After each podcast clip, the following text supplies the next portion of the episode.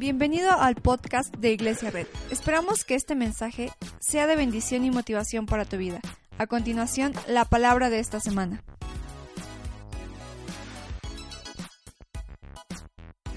Hoy vamos a hablar de la última, la tercera palabra de Jesús, que fue una palabra de relaciones. Voltea con alguien y dile relaciones. Relaciones. Vamos a ir al primer, al primer versículo, cuando está en Biblia. Los que traen Biblia se van, a, se van ir antes al cielo. Vamos a ir a Juan 19, 26 al 27. Y dice, cuando Jesús vio a su madre y a su lado al discípulo a quien él amaba, dijo a su madre, mujer, ahí tienes a tu hijo. Luego dijo al discípulo, ahí tienes a tu madre. Y desde aquel momento ese discípulo la recibió en su casa. Vamos a hacer una oración. Señor Jesús, te damos gracias por este día. Gracias, Padre, porque tú estás aquí, porque tú estás tomando el control de eso. Gracias, Padre, porque va a suceder algo increíble en esta, en esta mañana. Te damos gracias. Toma el control, Espíritu Santo, y todos decimos amén. Mujer, ahí tienes a tu hijo. Hijo, ahí tienes a tu madre. El tema del día de hoy, Seven Reasons Why, número 3, se llama El problema de los likes y los follows.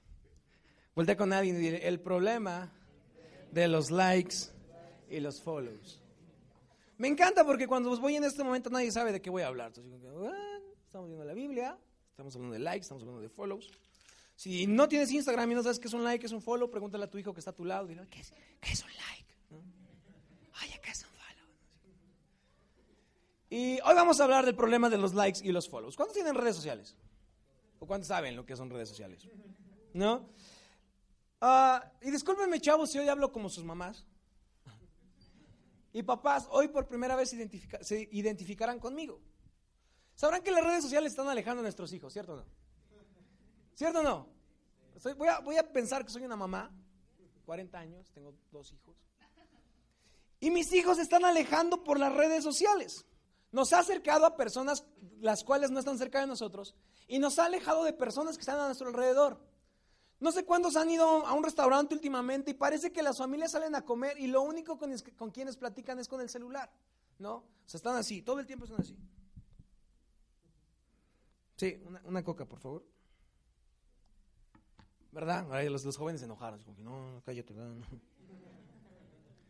Y no sé cuántos han visto sumergidos en ese hábito. Y yo soy el primer culpable. De, de, de, un tiempo para acá me di cuenta que el celular lo consultaba para todo y lo que hice fue desactivar las notificaciones. Porque ya sabes que cuando te, te llega una notificación, a, lo mejor es el, el Twitter o algo así, y dices, ah, no, a lo mejor es alguien importante, no, es Peña Nieto que me va a decir que siempre estuvo, siempre estuvo buscándome. No, a lo mejor es Brad Pitt que dijo que, que está cometiendo un error y, y, que yo siempre he sido el amor de su vida, ¿no? Y te das cuenta que es uno noticias, ¿no? Y todos nos hemos visto sumergidos en este hábito casi llegando al punto de la adicción. De repente no nos damos cuenta y revisamos el celular a cada rato. Ya no platicamos, ya no convivimos con gente que está enfrente de nosotros porque estamos platicando con nuestro amigo que está en Monterrey o que está en Puebla. Y la mayoría de las personas con las que platicamos es gente que ni siquiera va a hacer algo por nosotros en algún momento. Ouch. Es gente que solamente quiere un like o quiere un follow. Hola, digo, no tiene, no tiene nada de malo los follows. Si tienen Instagram, síganme, Adán Ramírez G. Pero las redes sociales han hecho que nos preocupemos menos por la profundidad de las relaciones. Parece ser que las relaciones ahora tenemos un catálogo en Facebook de 50, 100, 200, 300 chavos o chavas con las cuales podemos tener una relación en algún momento. Entonces las redes sociales han hecho que nos dejemos de preocupar por la profundidad de las personas. Y solamente alimentamos una base de usuarios que nunca harán nada por nosotros, más que un like o un follow. Ah, chido. ¿no? Ah, mira, qué, qué bonito, tan, qué perrito tan bonito. Bravo. La tercera frase que Jesús exclamó fue una frase de relación. Voltea con alguien y dile relación. En medio del dolor, en medio de estar colgado ahí, en medio de estar siendo crucificado, después de haber dado una palabra de perdón y después de haber dado una palabra de salvación, Jesús extiende una palabra de relación. Jesús dice, madre, ahí tienes a tu hijo, hijo, ahí tienes a tu madre. Y a partir de ese momento Jesús restablece y configura una nueva tipo de relación entre las personas. la Biblia dice que el, discípulo que estaba ahí era el discípulo que Jesús amaba, llamado Juan. Pero déjame explicarte algo que después hablaré en otra prédica. Juan era el único que, decía que era el discípulo que Jesús amaba. O sea, en su libro Jesús pone, digo Juan pone, el discípulo que Jesús amaba. Bien humilde, ¿no? Así como, como si escribieras un libro de la Biblia y pusieras Nati la bonita, ¿no? Así. Qué humilde Juan, ¿no? Y otras cuatro mujeres estaban con él y estaban llorando, porque imagínate el dolor de una madre cuando, cuando una persona encuentra a María y le dice que va a dar a luz a un hijo, también le dice que una espada atravesaría su costado. En un dolor, imagínate el dolor de la madre de Jesús y la gente que estaba ahí viendo a Jesús siendo crucificado. Mujer, ahí tienes a tu hijo. Jesús muestra, dice una frase que habla sobre relaciones. Después de esto la Biblia dice que Juan recibió a la mamá de Jesús en su casa. Y no porque Juan estuviera huérfano, huérfano, según los historiadores, aún la mamá y el papá de Juan aún vivían. Pero Jesús reconfigura esta, esta nueva relación y crea una relación diferente en este, en este momento. Y lo hace porque claramente Jesús tiene la autoridad como hijo mayor. En la cultura judía, tú como hijo mayor podrías determinar quién se iba a hacer cargo de tus papás. Yo creo que aún así es la tradición aquí en México, ¿no? El hijo mayor decide, el hijo mayor dice quién se le va a quedar la herencia, lo bueno que yo soy el hijo mayor. Amén, ¿verdad? ¿Cuántos hijos mayores dijeron amén? Y, delega autoridad en una clara forma de poder hacerlo. No sé cuántos nos ha pasado que nos hemos sentido solos. ¿Cuántos algún momento se han sentido solos en su vida? No levanten su mano. A veces nos hemos sentido solos, nos hemos sentido excluidos, sentimos que no encajamos en un lugar, hemos sentido que el grupo no nos acepta, quizá porque no tengo la misma el mismo poder adquisitivo, quizá porque no tengo el mismo color de piel, quizá porque no tengo el mismo coche del nivel, pero todos, sin importar quién sea, sin importar cómo te sientas, nos hemos sentido solos. En algún momento de nuestras vidas nos hemos sentido excluidos. Vivimos en un mundo que cada vez está más solo, ¿cierto o no?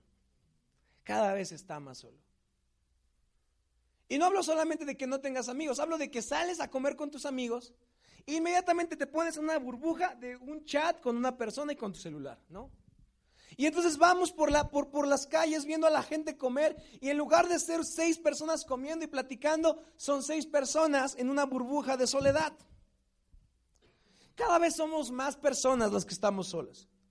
Hay jóvenes abandonados, hay niños abandonados, hay jóvenes que se sienten solos porque sus papás se divorciaron. Hay madres que se sienten solas, hay mujeres que se sienten solas porque su pareja no les presta la atención suficiente. Hay papás que se sienten solos porque sus hijos no, los, no les dan ni siquiera un abrazo, no les dan ni siquiera un beso. Cuando llegan de trabajar no les preguntan cómo te fue. Y a lo mejor no están solos literalmente, pero estamos en un mundo que cada vez nos vamos encerrando más. Y cada vez somos más ariscos cuando alguien nos toca, ¿no? Nos toca, ah, ¿no? Como gato, ¿no? Ah, quiero estar solo. Y todo este momento de soledad empezó con algún momento. Hay hijos que se quedaron sin padres, hay padres que se quedaron sin hijos, hay madres solteras, hay chicos que, que son buleados y la soledad se extiende como una epidemia. Date cuenta y todos dejan un espacio con la persona que está a un lado de ustedes, ¿no? Está adorando a la persona y lo ves, ahí no me voy a morder, mejor aquí solito. Y a lo mejor dices, oye, es cierto. Pero la soledad hace que aplanemos nuestro afecto. A lo mejor dices, no, no estoy solo, pero si tu afecto y si no puedes demostrar afecto con las personas, déjame decirte que tienes el síndrome de la soledad. ¿A cuánto les cuesta demostrar afecto? No levanten su mano tampoco. Pero eso de que no demuestro afecto es, no, es que yo soy así, yo soy rudo, yo, soy, yo siempre fui fuerte, el mundo me crió fuerte, yo tenía que cargar tres caballos y llevarlos al rancho y yo soy duro. Nosotros como seres humanos fuimos concebidos como seres que debemos dar afecto y que necesitamos ser amados, ¿cierto o no? Pero si nosotros, si nuestro afecto está aplanado, significa que tenemos el síndrome de la soledad. Me encanta cuando decimos saluda a tres personas y hay unos que hacen. No veo, no sé quiénes son, ¿eh? no, no, no estoy juzgando a nadie. Pero somos solos. Y no es que, no, es que soy, soy, soy tímido. Sí, está bien que eres tímido, pero aún así todas las personas tienen que mostrar afectos. Cuando nosotros somos solos, nos dificulta expresar nuestras propias emociones. Voltea con alguien y dile, ¿se te dificulta expresar tus propias emociones?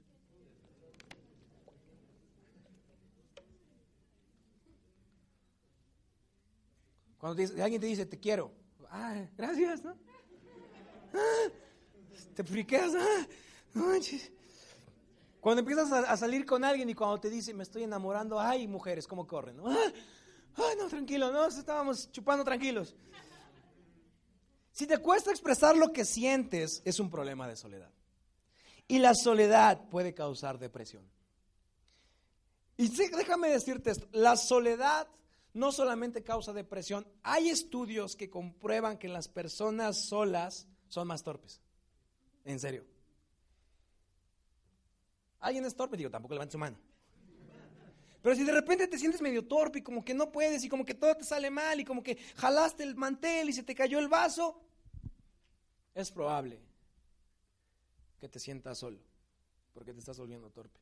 Cuando yo tengo algún momento, y esto los que, han, los que han ido a comer conmigo, Angie sabrá que esto me pasa, cuando tengo algún problema, tiendo a tirar todo, en serio. O sea, cuando me siento ansioso, cuando me siento como que las cosas están encima de mí, tiro todo. Una vez fuimos a comer unos tacos y, hice mi mano así, aventé la salsa y luego dije, ching, ya tiré la salsa, hice así, tiré un vaso, lo rompí. Y luego dice, dije, uy, no, ya, ya, ya, tiré un vaso y luego tiré la silla y jalé el mantel y fue un caos.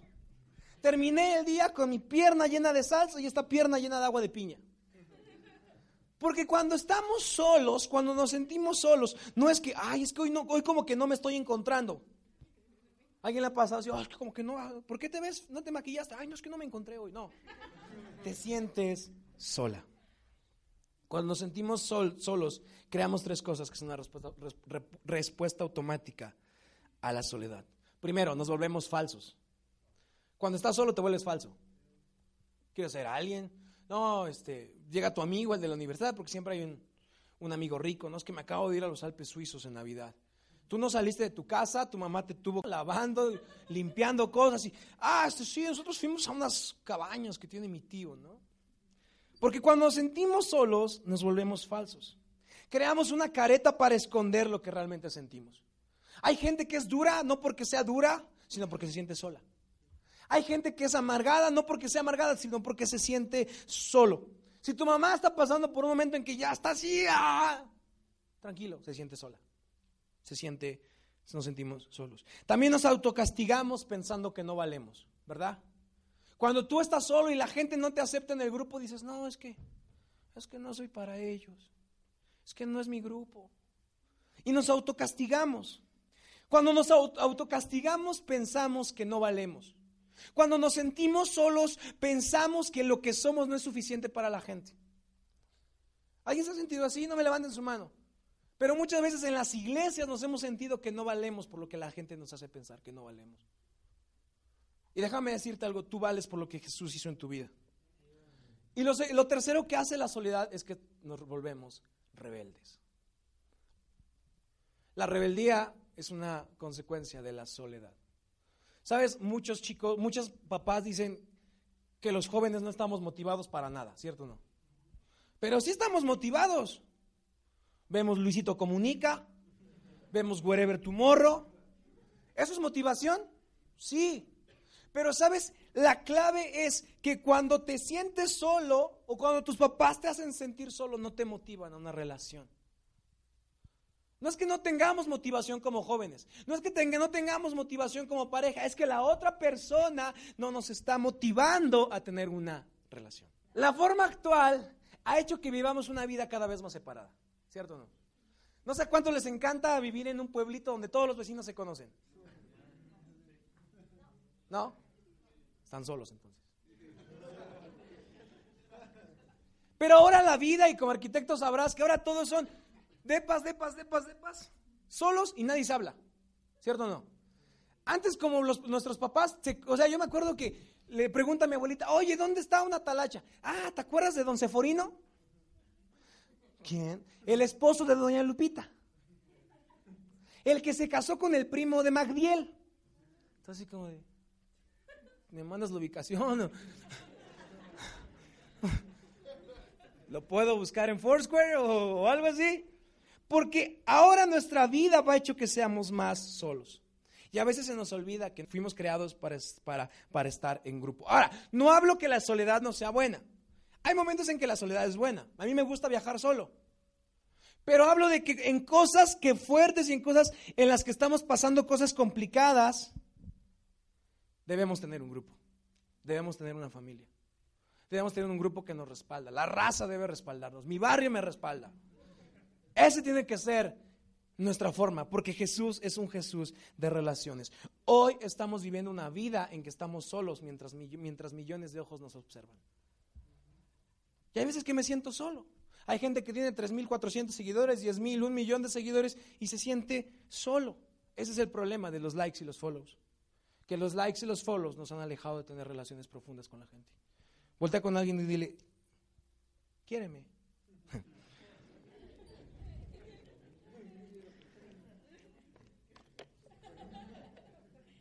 A primera vista podríamos pensar que los miles de likes y los follows son una bendición, ¿no? Ay, no más, tengo un millón de follows, ah, qué chido. Pero sabes, eso ha hecho que usemos nuestras redes sociales o nuestros amigos cibernéticos como un pretexto para evitar la comunicación significativa y las relaciones profundas. Conozco gente que le dices, oye, venimos a comer y está en el celular. Ahora, no les estoy juzgando, yo también lo hago, mi familia me conoce, yo también lo hago, pero hoy quiero hablar de las relaciones. Entonces, somos la soledad entre la multitud. Somos uno siendo observado por millones. Ese es el problema de lo que estamos viviendo. Cuando estamos solos nos volvemos indefensos, nos volvemos torpes y nos volvemos rebeldes. Pero en grupo somos fuertes y llenos de confianza. A lo mejor tu vida no se va a mejorar, pero ¿cómo te sientes cuando alguien te dice, hey, todo va a estar bien? ¿Verdad? ¿Cómo que dices? Ok, sí es cierto. Porque en grupo somos más fuertes. Jesús durante todo su ministerio fue sobre relaciones. Jesús vino a esta tierra para cumplir la ley y para que ahora a partir de ese momento nosotros tengamos una relación significativa con Jesús. Esto que estamos haciendo la iglesia cristiana no es una, un conjunto de reglas, es un conjunto de relaciones profundas con Jesús y con la gente que nos rodea. Cuando Jesús estaba viendo hacia abajo y veía a la gente que estaba ahí y estaban llorando porque Jesús estaba a punto de morir, Jesús volteó hacia ellos y les dijo, hey, no solamente pongas los ojos en la cruz y olvides a la gente que está a tu alrededor. Hay gente que ha puesto tanto sus ojos en la cruz que se ha alejado del mundo y se ha aislado y de nada sirve que tengamos nuestros ojos puestos en Jesús si hemos cerrado nuestras relaciones a la gente. De nada sirve. Jesús hablaba con la gente, platicaba con ellos, hasta apodo les ponía, indicando que la relación con Jesús es acerca de la relación con Él para que tengamos relación con la gente. Hola, ¿están aquí? La relación, voltear los ojos a la cruz en ese momento, estaban llorando tanto porque iba a perder María un hijo. Y entonces Jesús dijo, hey, no llores, mujer, ahí tienes a un hijo. Si yo me voy, y seguramente estaremos con nuestros ojos puestos en Jesús durante toda la eternidad, pero ahora es el tiempo de que pongamos nuestros ojos en Jesús, pero también pongamos brazos extendidos para la gente. Pongamos abrazos de amor. Cuando Adán estaba solo, Dios le hizo compañía, le quitó una costilla. Y Dios dijo, no es bueno que el hombre esté solo. Voltea con alguien y dile, no es bueno que el hombre esté solo. Los, chicos dijeron amén, ¿no? Enamorándonos red, ¿no?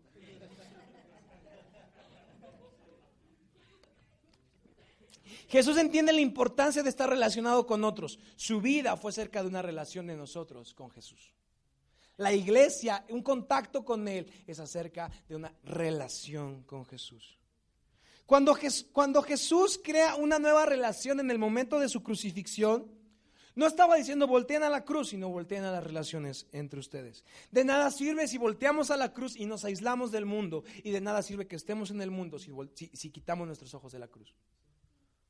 En los últimos dos mandamientos que Jesús dejó fue, ama al Señor tu Dios con todas tus fuerzas y a tu prójimo como a ti mismo. O sea, prácticamente Jesús dijo, a ver, ámame a mí, pero no te olvides de amar a los que te rodean. Y que cuando, cuando nosotros nos rodeamos de gente nos hacemos fuertes y más fuertes. Llegará un día que adoremos a Jesús en su plenitud, claro. Claro que lo llegará. Pero después de que has sido perdonado, ahora después eres salvo y después de ser salvado, tienes que tener una vida en comunidad. Hola. Por eso es que tenemos grupos conexión porque sabemos que en comunidad somos más fuertes. Jesús tenía otros hermanos. Jesús tenía otros hermanos, pero es curioso que Jesús no le encarga el cuidado de su mamá a otros hermanos. ¿Por qué crees? Hay un momento en el que Jesús habla de que pues, sus hermanos, pues, ni para adelante ni para atrás, ¿no? Como muchos hermanos que tenemos nosotros. Mis hermanos no, ¿eh? No, ¿Por qué no le encarga esa responsabilidad a sus hermanos? Porque sabe que la familia puede fallar. Sabe que la gente puede fallar. Pero una iglesia que trabaja perfectamente recibe con los brazos abiertos a aquellos que necesitan una relación. Recibe con brazos abiertos a aquellos que necesitan amor. La responsabilidad de cuidar a la gente se le encarga a la, gente que Jesús ama. Jesús le encargó el cuidado de su madre a Juan, porque Juan era, era el discípulo que Jesús amaba.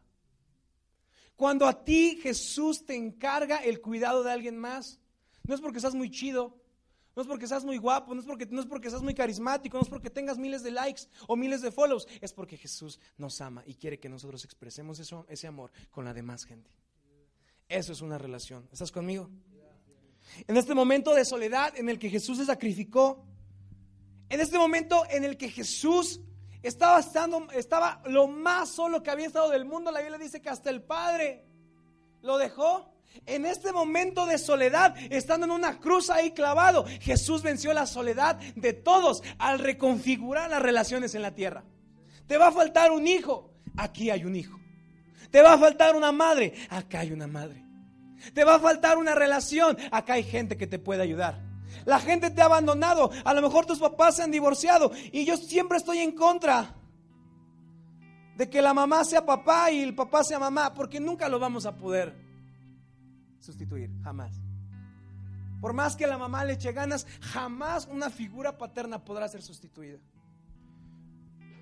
Pero cuando te hace falta un padre o una madre, puedes voltear a la iglesia y encontrarás adultos, encontrarás personas que no son tu padre, pero te reciben con los brazos abiertos diciéndote, hey, quizá no eres mi hija, quizá no eres mi hijo, pero el amor de Jesús hace que yo tenga una relación de amor por ti, una relación de cuidado por ti. En esta iglesia hay chavos que les falta una mamá. En esta iglesia hay chavos que les falta un papá. Y yo sueño con una iglesia que reconfigura las relaciones y dice, a lo mejor no te conozco, a lo mejor es la primera vez que vienes, pero hey, estoy contigo. Hey, en tu soledad estoy contigo. Hey, en los momentos en que tu papá te ha abandonado, en los momentos en que tu mamá te ha abandonado, hey, aquí tienes una familia. Hey, aquí en esta iglesia tienes una familia y somos una familia que te va que te va a proteger y somos una familia que te va a ayudar. Porque en el momento más solo de Jesús, Jesús venció la soledad del mundo en el momento en el que Jesús se sintió más abandonado, era un momento en el que Jesús estaba venciendo la soledad. Y estaba diciendo, si estás solo es porque quieres. Porque hay iglesias. Hay un lugar en Tlaxcala que se llama Iglesia Red. Que si bien no somos perfectos, pero queremos ser amigos. Si bien no somos los mejores, pero aquí tienes un hombro donde llorar. Hay dos cosas que, que Jesús nos dejó. Primero, una identidad como familia. Voltea con alguien y dile identidad como familia.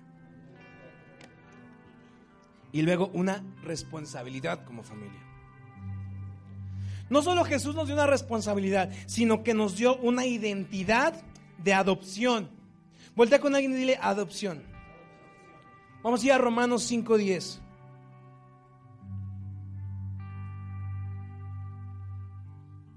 Romanos 5.10.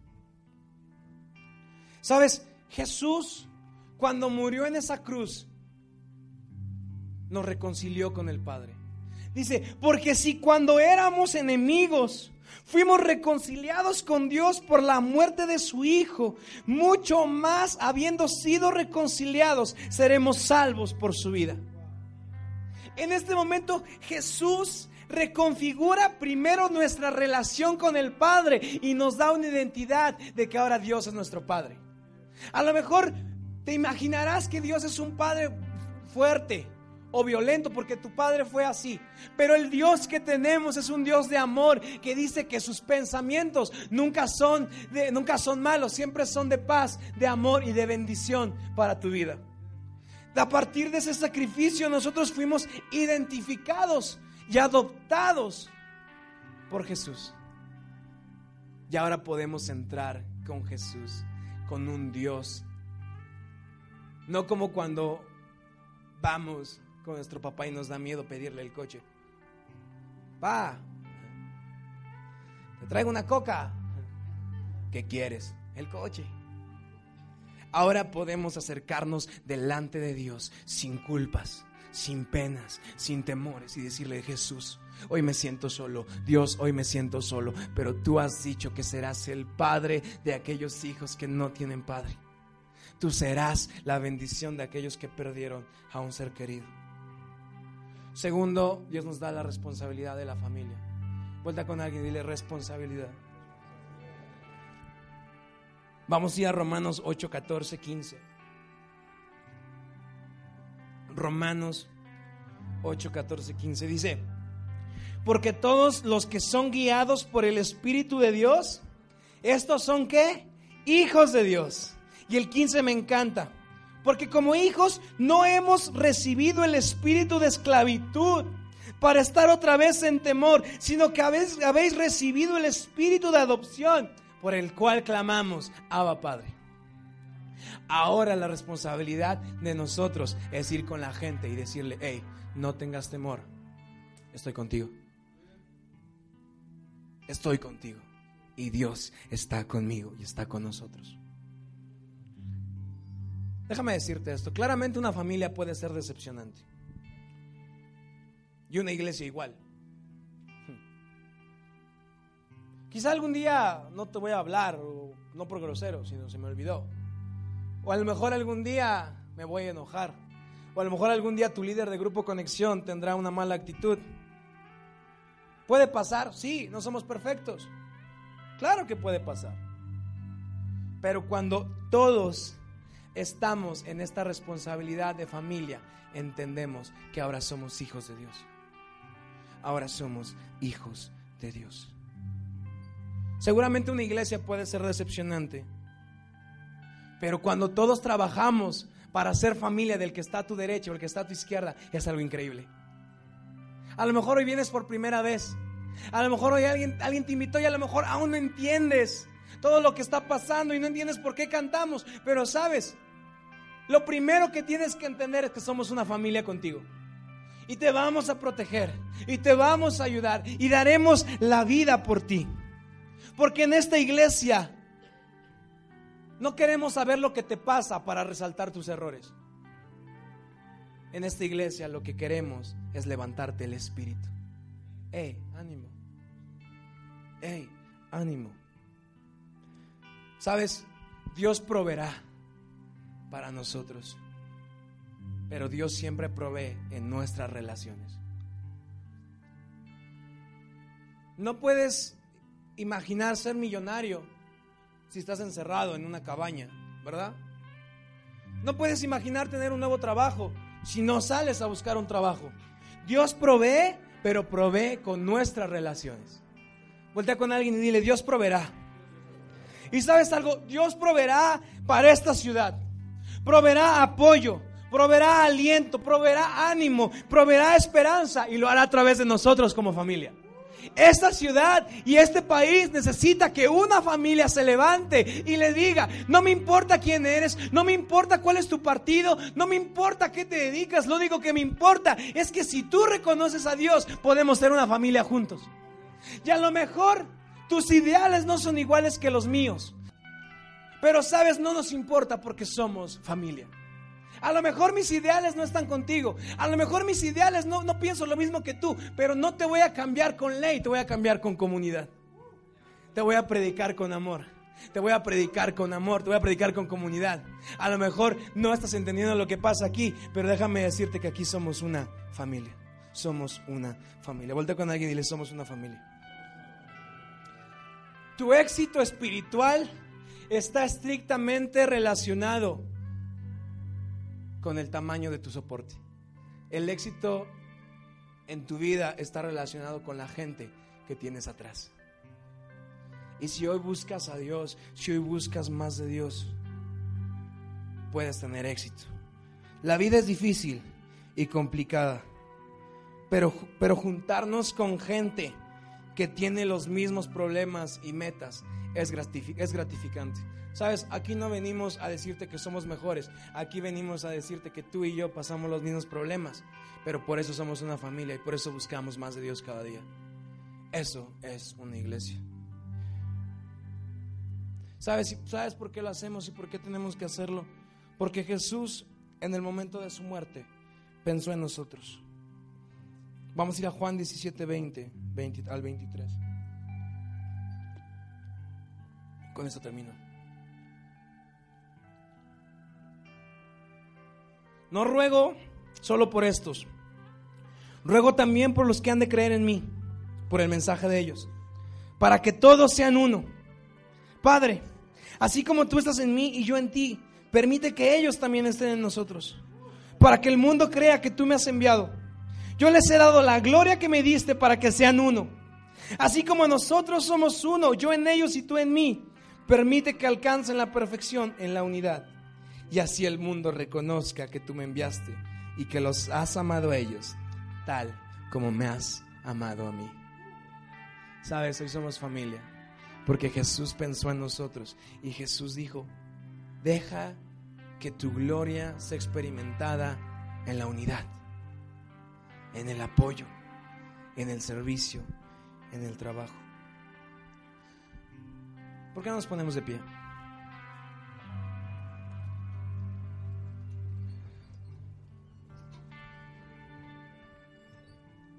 Déjame decirte esto.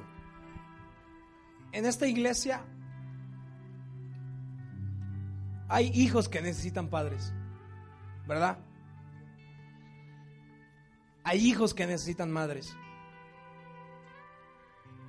En esta iglesia hay padres que necesitan hijos. Porque a lo mejor el que tiene no los pela o está en un mal camino, no sé. Pero hay padres que necesitan hijos. En esta iglesia hay jóvenes que necesitan amigos. En esta iglesia hay señoritas que necesitan amistades. En esta iglesia hay gente divorciada que necesita recuperar la confianza. En esta iglesia hay gente que es viuda y que necesita recuperar el amor. En esta iglesia hay jóvenes que han perdido a sus papás. En esta iglesia hay jóvenes que han perdido a sus mamás y seguramente no podremos llenar el vacío terrenal. Pero Dios lo puede hacer. Dios lo puede hacer. Y a lo mejor no somos ni la mitad de lo que fue la persona que te hace falta hoy. Pero somos una familia y jamás te vamos a dejar. Somos una familia y jamás te vamos a abandonar. Cuando vengas llorando hacia mí como pastor, porque tu papá está en el alcohol, no te voy a decir algo malo de él, te voy a decir, hey, ánimo carnal, estoy contigo. Cuando tu negocio esté yendo mal, cuando no estés vendiendo, no vas a encontrar en esta iglesia alguien que te diga lo que estás haciendo mal, sino vas a encontrar a alguien que te diga, hey, estoy contigo. En esta iglesia veo adultos abrazando a los jóvenes porque necesitan un amor paternal. En esta iglesia veo jóvenes abrazando a las personas adultas, porque a lo mejor necesitan amor. Hay gente en este lugar que necesita abrazos. Hay gente en este lugar que necesita consejos. Hay gente en este lugar que necesita amor. Hay gente en este lugar que necesita tomar a los que están a su lado y decirle estoy contigo. Estoy contigo. Estoy contigo. Seamos honestos, necesitamos hermanos. Necesitamos familia, necesitamos amigos. A todos nos duele que nos rechacen, ¿cierto o no? A todos nos duele que nos excluyan del grupo. Seamos una iglesia con identidad de familia. Seamos una iglesia que no se detiene en los errores de los demás. Seamos una iglesia que no se detiene en los fracasos de los demás. Seamos una iglesia que voltea con la gente y le dice, lo que hiciste fue un pequeño tropiezo, pero tu futuro es más grande. Las personas que son adultas, sean adultos que van con los jóvenes y díganles, a lo mejor te hace falta un papá y seguramente yo no soy tu padre pero por lo menos hoy te doy un abrazo de amor, un abrazo paternal. Los psicólogos dicen que la solución a la soledad es la familia. Seamos una iglesia que no se detiene en las limitaciones. Seamos como seamos una iglesia que tiene como espíritu principal un espíritu de adopción con aquellos que lo necesitan. Seamos una iglesia que abraza a la gente. Seamos una iglesia que abraza a la gente, que da su vida por la gente. Habrá esperanza en esta casa. Habrá aliento. Habrá bendición. Pero siempre vendrá de la persona que tienes a tu derecha. A lo mejor tú como joven tuviste un buen papá, pero a lo mejor a tu izquierda, a tu derecha hay alguien que no tuvo un padre. Abrázalo y dile, aquí tienes un amigo, brother. Aquí tienes a alguien. Aquí estoy contigo. A lo mejor pasaste algo complicado. A lo mejor perdiste a alguien. A lo mejor tus papás no se llevan. A lo mejor tus papás se odian. Pero veo una iglesia donde los adultos corren con los hijos y les dicen estoy contigo. Levanten su mano los adultos. ¿Dónde están los adultos? Hola. ¿Sabes? Esta iglesia es para jóvenes. Pero los necesitamos a ustedes para acercar a los jóvenes. Esta iglesia está pensada para ser para las nuevas generaciones. Pero necesitamos padres. Necesitamos madres. Necesitamos consejeros. Necesitamos gente que dé consuelo. Necesitamos gente que no pregunta, sino que solamente pone su brazo. Ahora levanten su mano los jóvenes. ¿Sabes, joven? Hay gente a tu alrededor. Volteen a ver todos. Uno de los que volteaste a ver necesita un amigo. Uno de los que necesitaste a ver necesita un compañero. Uno de los que volteaste a ver necesita restaurar su confianza porque alguien se la destruyó y hoy somos una familia. Y hoy Jesús reconfigura nuestra relación. Fuimos perdonados, fuimos salvos. Y ahora volteamos a la cruz, pero no olvidamos que en, en equipo somos más fuertes. En grupo somos más fuertes. Sueño con una esperanza que viene para este estado a través de ustedes. A través de cada uno de ustedes. A los niños que estén en la calle correremos como padres, correremos como amigos. A las madres solteras iremos y les diremos no estás sola. A las viudas, a los huérfanos voltearemos y le diremos por el amor de Dios hoy puedes sanar. ¿Por qué no cierras tus ojos? Gracias por escuchar nuestro podcast. Te invitamos a conocer más de nosotros en nuestras redes sociales. Búscanos como arroba iglesia red TLX y si vives en Tlaxcala, no olvides visitarnos este domingo.